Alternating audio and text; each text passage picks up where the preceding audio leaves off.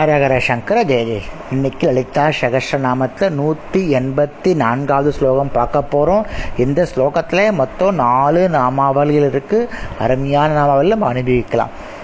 சம்சார பங்க நிர்மக்ன சமுத்தரண பண்டிதா யஜ்ஜப்ரியா யஜ்ஜகத்ரி யஜமான ஸ்வரூபிணி அப்படின்னு ஸ்லோகம். சம்சாரண பொருள் சார்ந்த உலகம். பங்கன மண். நிர்மக்னன மூழ்கி இருத்தல். சமுத்திரன நீக்குதல். சம்சார பங்க நிர்பக்ன சமுத்திர பண்டிதா அப்படின்னு ஸ்லோகம். நிரந்தரமற்ற சம்சார சேற்றில் உழலும் ஜீவனை சக்தியிலிருந்து தூக்கி நிறுத்தி காப்பதில் வல்லவள் இந்த லலிதாம்பிகை அப்படின்னு அர்த்தம்.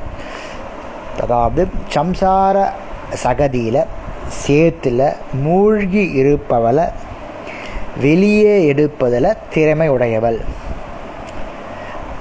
ஒருத்தன் சேரில் மூழ்கியிருக்கானா வெளியில் இருக்கிறவன் தான் அவனை கைப்பிடித்து எடுக்க முடியும். கரெக்டா அது மாதிரி அம்பாள் சேத்துக்கு வெளியில் இருந்துண்டு கையை கொடுத்து நம்மளை சம்சார பந்தத்திலிருந்து வெளியே எடுக்க அவளால் மட்டுமே முடியும். இதுக்கு என்ன சொல்ல வராதான் புரிஞ்சுக்கோங்க.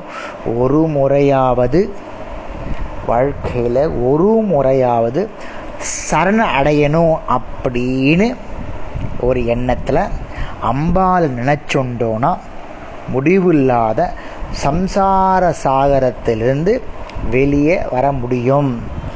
நேம் சேக்குக்கு அம்பால ப்ரே பண்ணினா அந்த கவலைகள் கஷ்டங்கள் துக்கங்கள்லேருந்து வெளியே வர முடியாது. அப்படின்னு அர்த்தம்.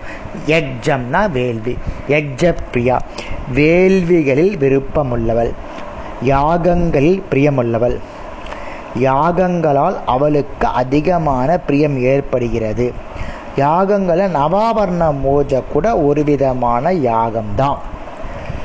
ஸ்ருதியில் யக்ஜமே விஷ்ணுன்னு சொல்கிறது விஷ்ணுவுக்கு பிரியமானவள் எந்த லலிதாம்பிகை அப்படின்னு அர்த்தம். யக்ஜ கர்த்ரி வேள்விகள் புரிபவள் யாகம் செய்பவரின் மனைவியாக இருப்பவள். யாகம் செய்யும்போது சங்கல்பம் பண்ணிக்கிறோம். அப்போ அங் தீட்சிதராக இருப்பவர் எஜமானர் சங்கல்பம் யார் செய்து வைப்பார்? நம்ம மாதிரி சாஸ்திரிகள் செய்து வைப்பார். யாகம் செய்ய சங்கல்பம் செய்து தீட்சிதராக இருப்பவர் எஜமானர். அவரை பரமசிவன் சொரூபம்னு சொல்லலாம். அந்த எஜமானுடைய சொரூபம் உள்ள பரமசிவனுடைய பத்தினிக்கு பேர் தீக்ஷான்னு பேர். அவருடைய புத்திரனுக்கு பேர் சந்தானன்னு பேர். அம்பாள் அந்த யாகம் செய்பவரின் மனைவியாக இருப்பவாள். யாகத்தை நிறைவேற்றுவதற்கு உதவும் வேதியர்களுடைய வடிவமுள்ளவள் அம்பாள் அப்படின்னு இதுக்கு சொல்லலாம். அடுத்தது எஜமான அப்படின்னா கர்த்தா வேள்விக்கு உரிய காரணமானவர் சொரூபின ரூபம் தாங்கியவர். எஜமான சொரூபின வேள்விக்கு கர்த்தாவாக விளங்குபவள் யாகம் செய்பவராக இருப்பவள். பரமசிவனுடைய எட்டு உறவுகளில் கடைசியான உருவம் பேர் எஜமான மூர்த்தி. அதற்கே சில ஆத்மா அப்படின்னு சொல்ல அம்பாலும் பரமேஸ்வரம் ஒன்று என்று என்பதை மறுபடியும் மறுபடியும் இந்த ஸ்லோகம் நமக்கு உணர்த்துறது அம்பா அதனால் யஜ்யம் பண்ணுங்கோ யஜ்யம் நாம் ஹோமம் பண்ணுங்கோ. பிராமணா பிறந்த அத்தனை பேர் ஹோமம் பண்ணணும்.